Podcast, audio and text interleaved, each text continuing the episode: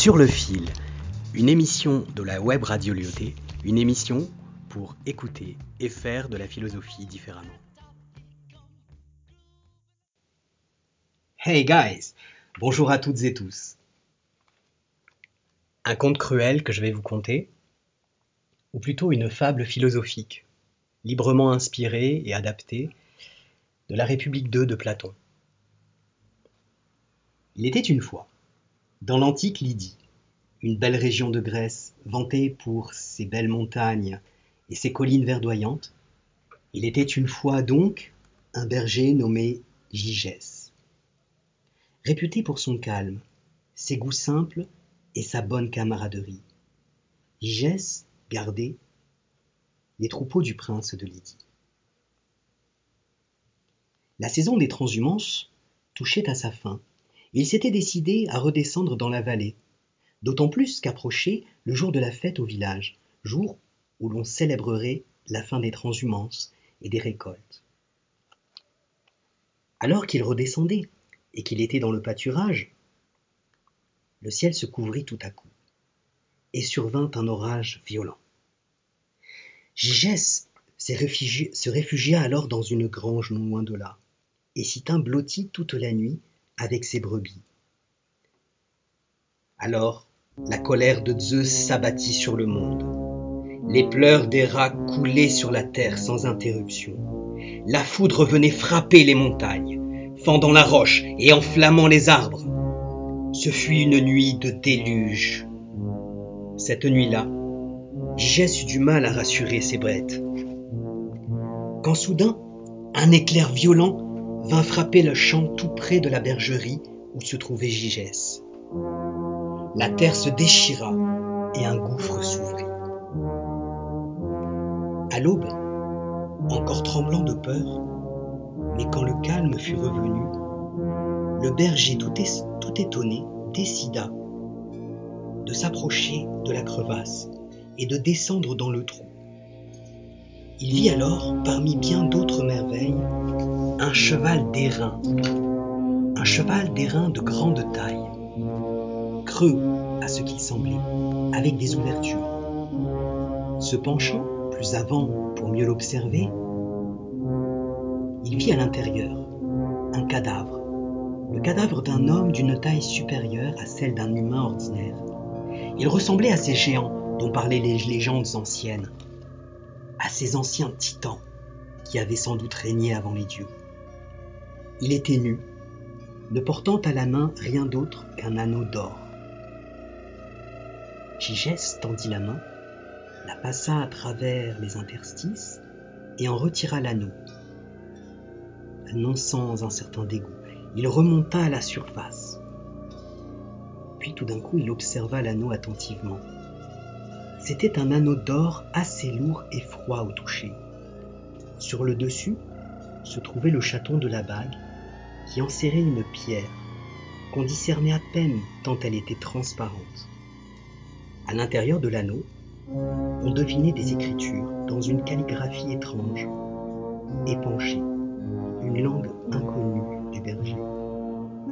Satisfait, il se dit que c'était là un signe du destin, que les dieux le récompensaient sans doute pour sa vertu. C'était aussi peut-être le présage d'un futur mariage, qui sait. Il mit l'anneau à son doigt et constata étonné qu'il lui allait parfaitement bien. À cet, instant, il entendit comme un sifflement strident dans sa tête. Une petite voix étouffée qui semblait monter du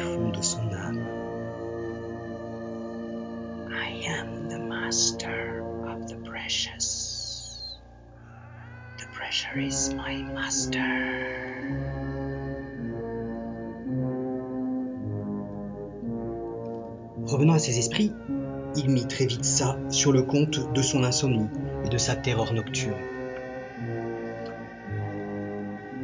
Sans plus attendre, il rassembla ses bêtes et redescendit vers le village.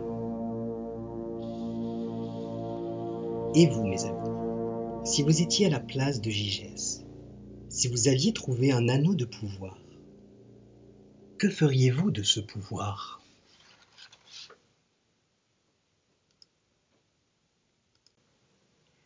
Nous reprenons ici la deuxième partie de la fable de l'anneau de Gygès, racontée par Platon dans le livre 2 de la République, et librement adaptée ici. Nous en étions là donc. Gygès était un berger paisible de la belle région de Lydie, qui après une nuit d'orage avait découvert un anneau d'or serti d'une pierre transparente.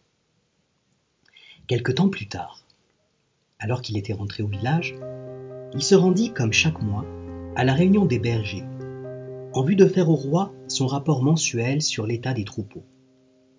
Depuis sa découverte, il ne s'était jamais séparé de sa bague. Alors que la fête battait son plein, que l'on mangeait et chantait et ripaillait tant et plus, et qu'il était assis au milieu des autres, il tourna par hasard le chaton de sa bague vers l'intérieur de la paume de sa main. À peine avait-il fait ce geste qu'il devint invisible pour ceux qui étaient autour de lui et qui parlaient de lui comme s'il avait quitté l'assemblée. Tout étonné, il s'éloigna de ses camarades. Une fois à l'écart, il tâta discrètement sa bague et se rendit compte que lorsqu'il tournait le château de la bague vers l'extérieur, il redevenait visible. Il refit le geste. Il refit l'expérience à plusieurs reprises, et avec succès. Quand il tournait en dedans le chaton, il devenait invisible, et en dehors, visible. C'est alors que de noirs dessins apparurent dans son esprit. Une idée s'y installa et ne le quitta plus. Peut-être pourrait-il changer de vie. Cet anneau magique était peut-être plus qu'un cadeau des dieux, une véritable opportunité à saisir, et peut-être que le temps était venu de la saisir. Alors qu'il avait ces sombres pensées, au fond de lui montait une petite voix qui semblait murmurer en écho. The precious is my master. precious.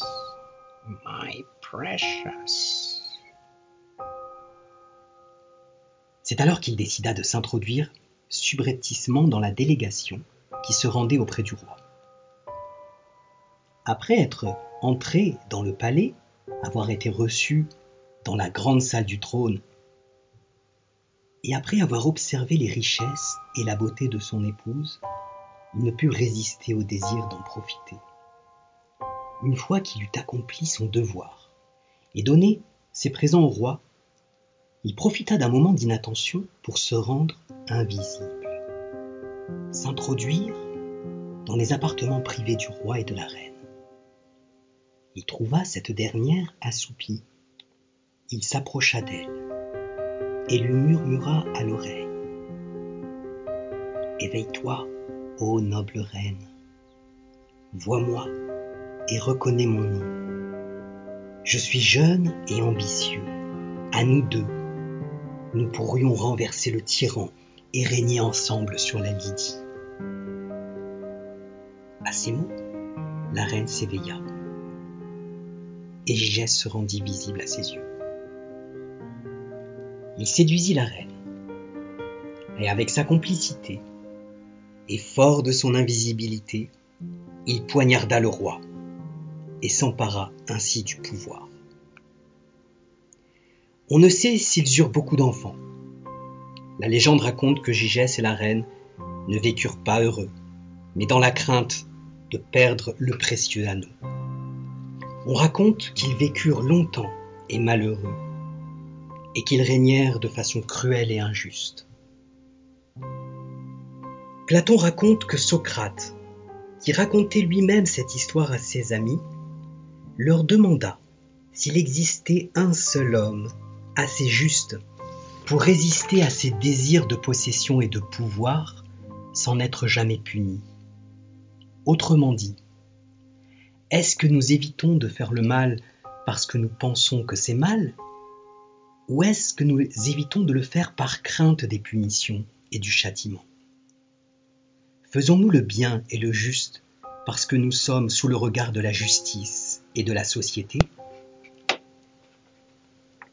Et pourrions-nous continuer à le faire si nous pouvions nous y soustraire, nous rendre invisibles à l'instar de Gigès